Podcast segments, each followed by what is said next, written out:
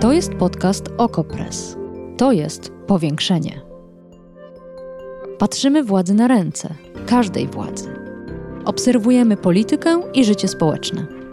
Ustalamy fakty, komentujemy wydarzenia i przede wszystkim rozmawiamy z Wami i z naszymi gośćmi. Zapraszam, Agata Kowalska.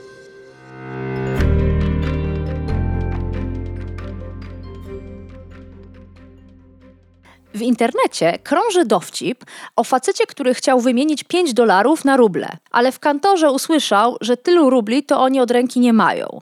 Albo inna wersja dowcipu, że worki to musi mieć własne. Kurs rubla to wskaźnik, który możemy sami śledzić i którego nie fałszuje rosyjska propaganda. Innym wskaźnikiem jest wyraz twarzy Władimira Putina, chociaż nieco mniej dokładny. Jak jeszcze możemy szacować wpływ wojny i sankcji na rosyjską gospodarkę? Co wiemy na pewno? Czy upadają firmy? Czy ludzie tracą pracę? Czy zaczyna brakować towarów na półkach? I jeśli tak, to których? Telefonów czy mąki? Jak skuteczne są kary, którymi Zachód obłożył Federację Rosyjską, gdy ta napadła na Ukrainę? I kto zbiedniał? Zwykli Rosjanie czy prezydent i jego przyboczni? A może nikt? Bo Europa wciąż na potęgę kupuje rosyjski gaz i ropę. O tym wszystkim dzisiaj w powiększeniu. Zapraszam.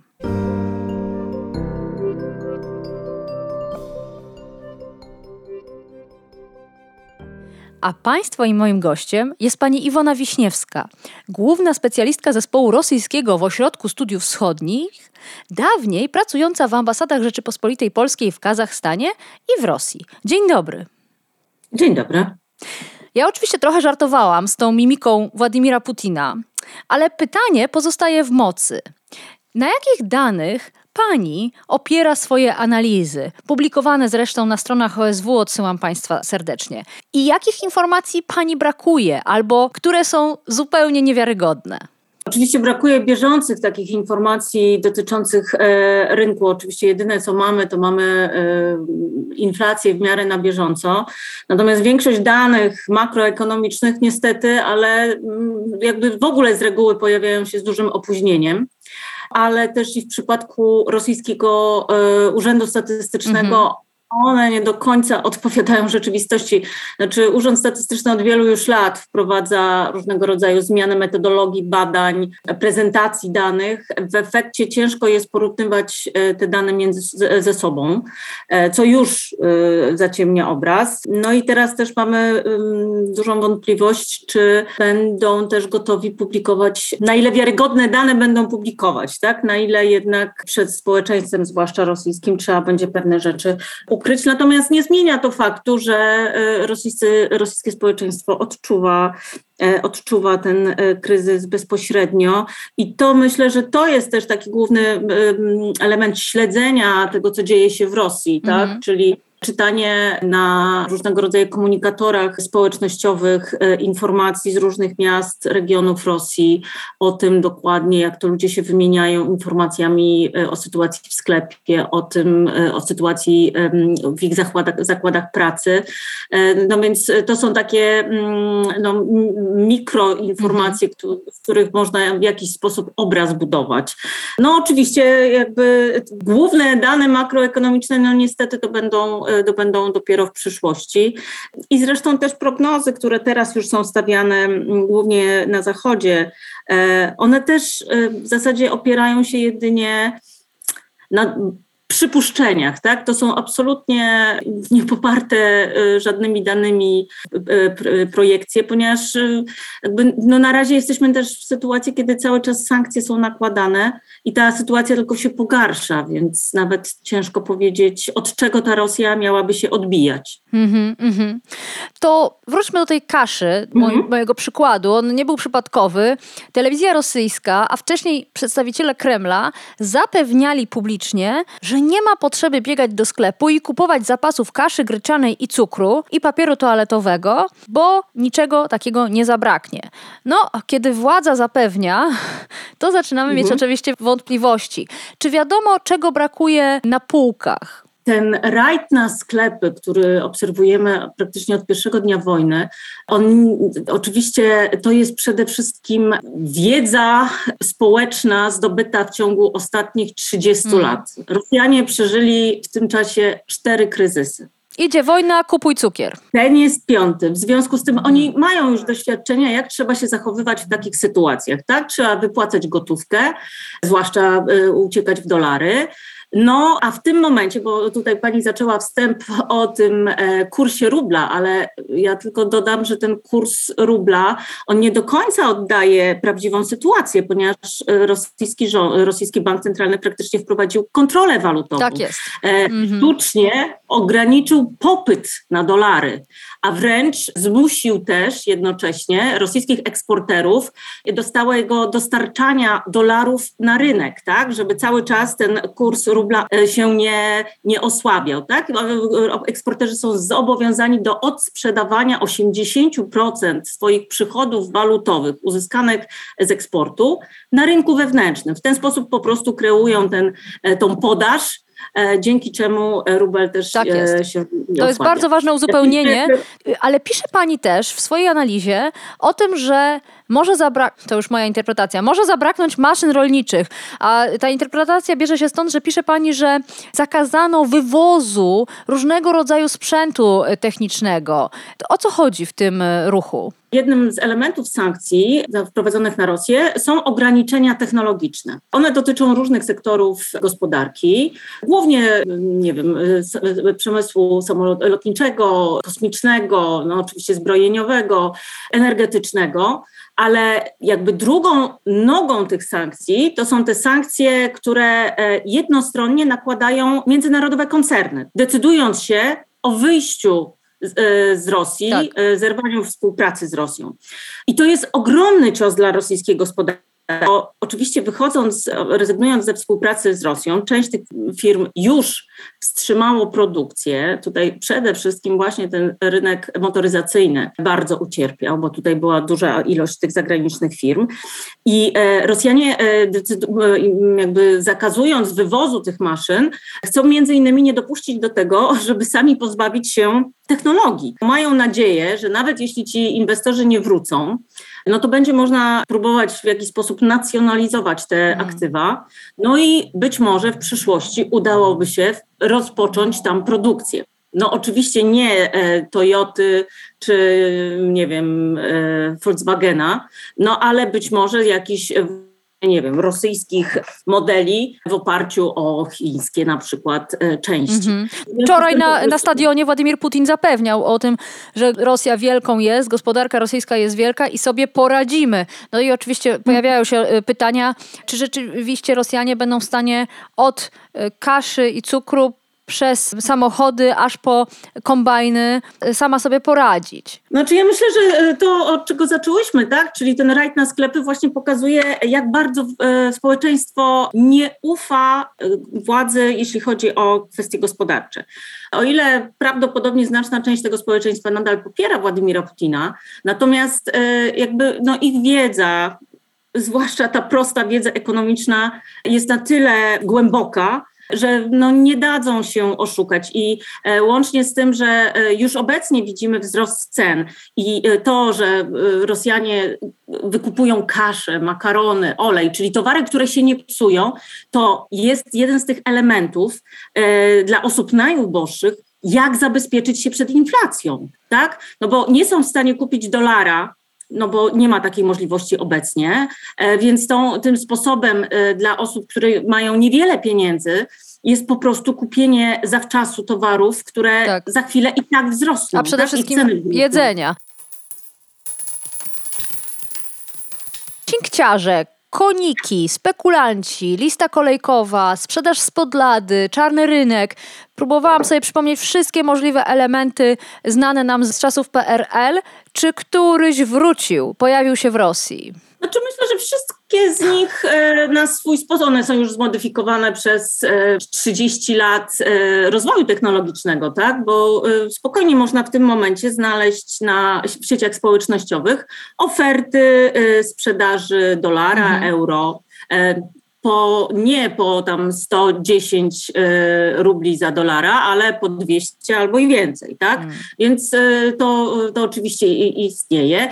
E, innym, inna sytuacja, kiedy jeśli uda się znaleźć w sklepie jakiś towar potrzebny, to, to informacja o jego cenie na półce nie ma, ma się nijak do tego, ile trzeba za niego zapłacić w przy kasie, dlatego że po prostu sklepy też już nie nadążają nad zmianami e, cen i e, nawet nie, ich nie wymieniają. No oczywiście mm, pewnie ci starsi słuchacze pamiętają przykry widok w sklepach pustych półek, i to niestety, ale w wielu sklepach właśnie spożywczych czy E, ale też nie tylko spożywczych, bo też AGD, które na początku było na pierwszych dniach e, wojny było po prostu również masowo wykupowane przez Rosjan, e, no one też niewiele lepiej wyglądają teraz, no bo każda kolejna partia sprowadzana z zagranicy jest znacznie droższa i sami importerzy mają świadomość, że będzie ten towar sprzedać. Mm. No więc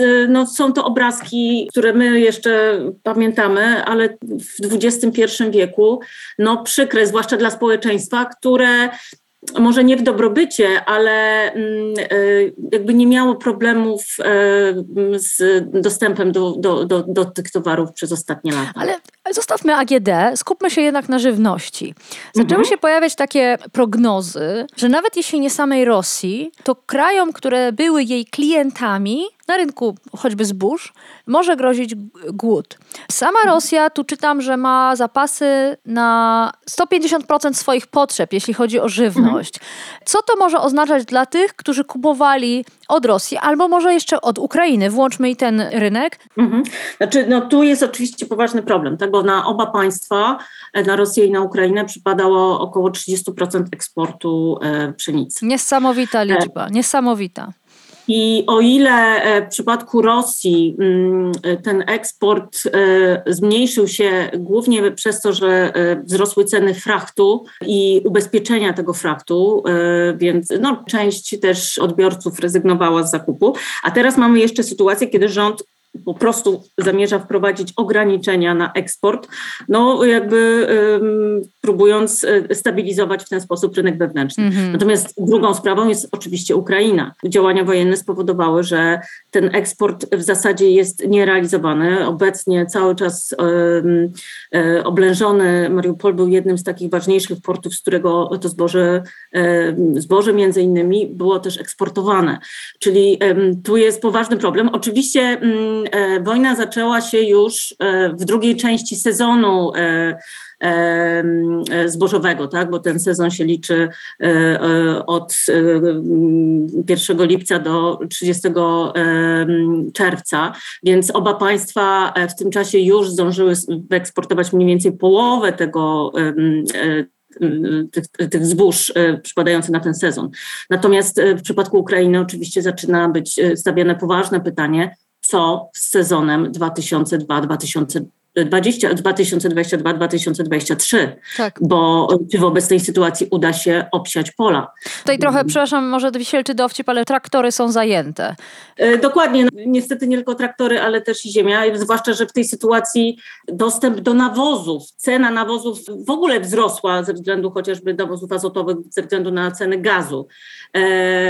Ale jakby no, wszystko powoduje, że rzeczywiście będzie problem i tu rzeczywiście największy problem będą miały te państwa, które są głównymi odbiorcami, czyli to są państwa, nie wiem, e, Zatoki Perskiej, Afryka, e, Chiny. Europa jest jakby samowystarczalna, natomiast nie zmienia to faktu, że znaczna część świata będzie rzeczywiście miała poważne mm -hmm, problemy. Mm -hmm.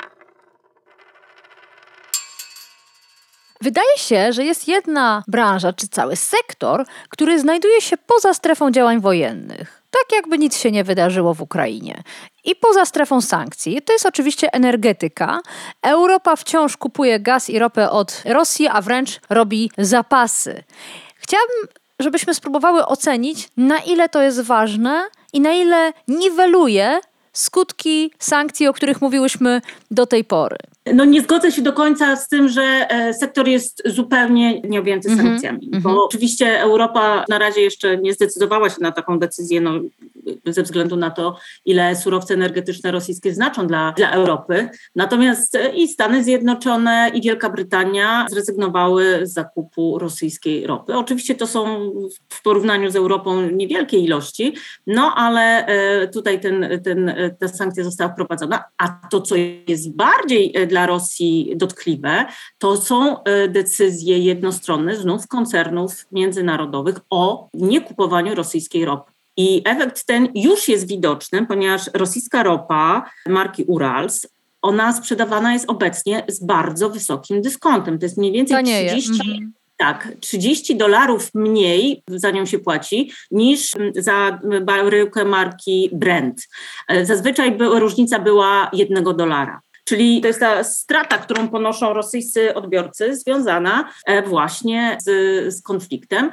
Dodatkowo każdy transport rosyjskiej ropy e, morskiej jest znacznie droższy, ponieważ każdy mm, właściciel tankowca e, żąda za fracht znacznie wyższe pieniądze, i ubezpieczyciele takiego, takiej dostawy również żądają za to ryzyko, które ponoszą, znacznie wyższe. No tak. Taki ukraiński Więc podatek, są... można powiedzieć. Dokładnie. To nie jest tak, że sektor nie został ograniczony. Natomiast rzeczywiście jest tak, że sektor energetyczny jest jakby podstawą rosyjskiej, głównie sektor energetyczny, jest podstawą rosyjskiej gospodarki.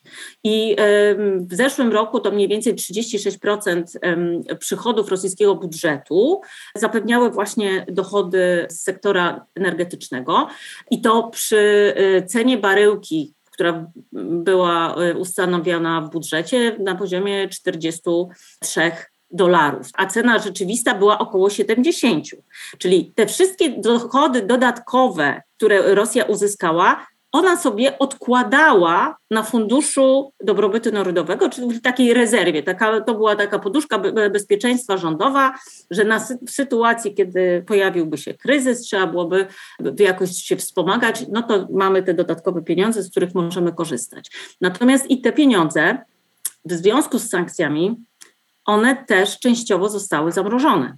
Czyli e, rząd e, nie tylko e, sankcje pozbawiły rosyjski Kremla dostępu do znacznej części rezerw walutowo-złotowych Banku Centralnego, ale także rządu do dostępu do jego e, rezerw e, takich budżetowych. Ale, ale, właśnie dzisiaj w Okopres opublikowaliśmy tekst Jakuba Szymczaka, który mhm. zaczyna się tak. Cały czas wysyłamy Putinowi około 500 milionów dolarów dziennie za energię, i dalej Szymczak pisze, w natłoku wojennych informacji mogło nam umknąć bardzo ważne wydarzenie związane ze stanem rosyjskiej gospodarki.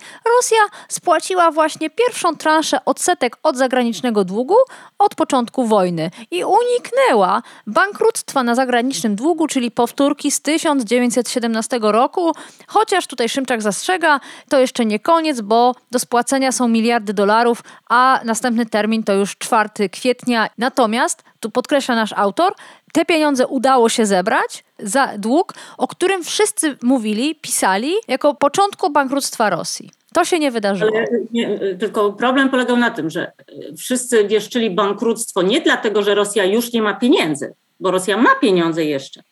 Wszyscy wieszczyli bankructwo Rosji tylko dlatego, że 5 marca Władimir Putin podpisał dekret, w którym nakazał rosyjskim podmiotom, firmom, rządowi spłacać swoje zobowiązania zagraniczne w rublach no to był taki odwet Władimira Putina na Zachodzie. Odwet, który miał, niósłby za sobą ogromne konsekwencje dla koncernów, ale też i dla rosyjskiego rządu, tak?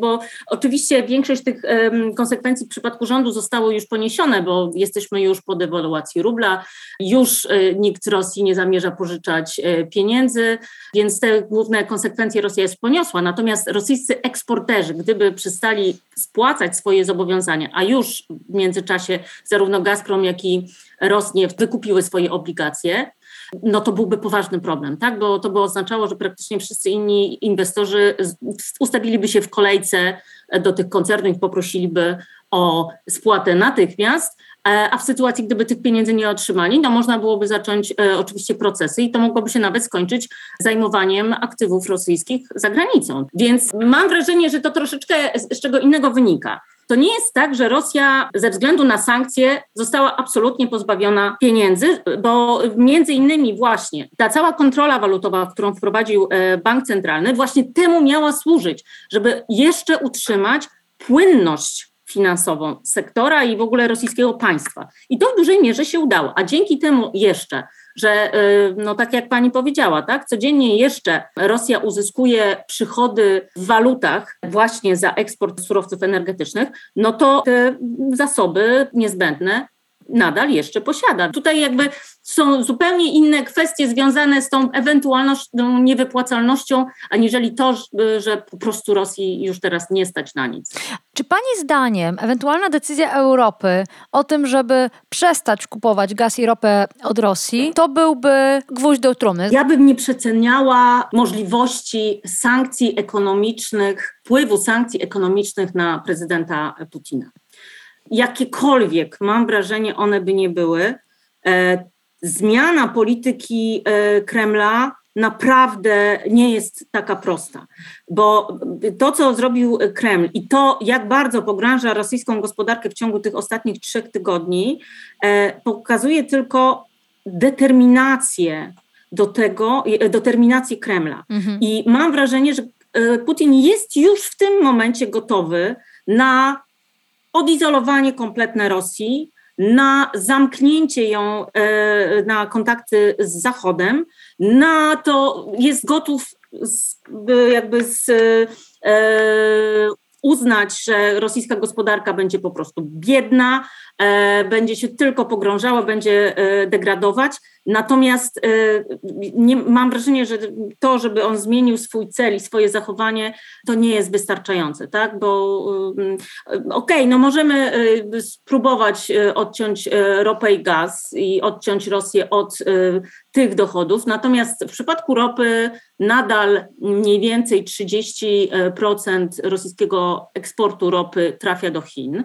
W związku z tym tutaj jeszcze te zasoby jakieś są. Część pewnie e, udałoby się jeszcze tą, tej ropy, którą nie kupiłaby Europa, przetransportować e, tankowcami mm, no, na inne rynki, które by chętnie kupiły. Oczywiście największy problem byłby z tą ropą, która trafia do Europy rurami, no bo e, jej przerzucić się do portów już nie da, bo porty też już są maksymalnie zapełnione. I to samo z gazem, tak? Jakby przekierowanie gazu z Europy, gazu rurociągowego nigdzie nie, nie jest to możliwe, ponieważ nawet nie ma technologicznej możliwości, nie ma takiego połączenia z Chinami.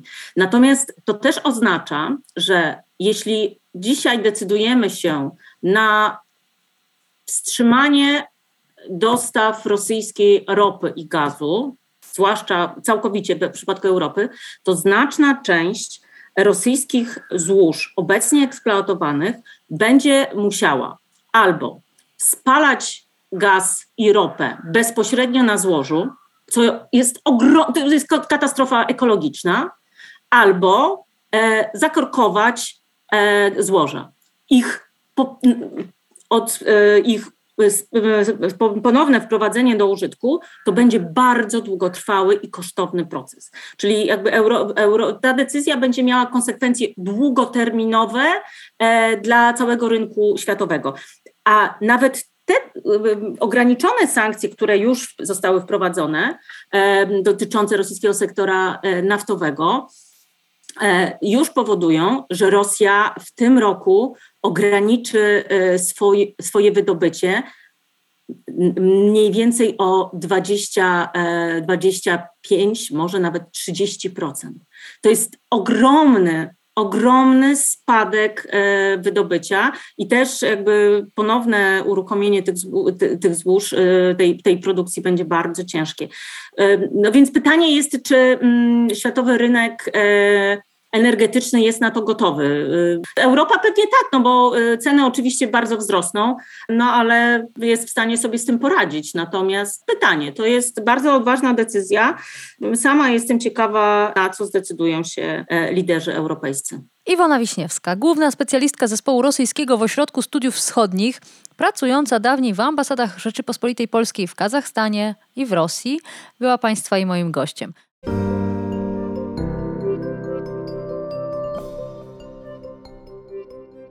To była już kolejna rozmowa w powiększeniu poświęcona Rosji. Staramy się śledzić nie tylko wyraz twarzy Władimira Putina, Wspólnie z Agnieszką Jędrzejczyk, dziennikarką Okopres, niedawno w powiększeniu próbowałyśmy zrozumieć reguły, jakimi posługuje się w czasie wojny w Ukrainie rosyjska propaganda. Bardzo polecam Wam ten odcinek. W powiększeniu gościł też Witold Głowacki, który na łamach Okopres codziennie analizuje sytuację militarną. Bardzo polecam jego artykuły, no i oczywiście tamten odcinek powiększenia. Serdecznie dziękuję za wszystkie pomysły na tematy i zachęcam do przesyłania kolejnych. agata.kowalska małpaoko.press. Już teraz przygotowuję kolejny odcinek na zamówienie pana Kacpra, który chciałby zrozumieć postawę Czeczenów. Zachęcam do przesyłania swoich pomysłów. Naprawdę będę starała się je realizować.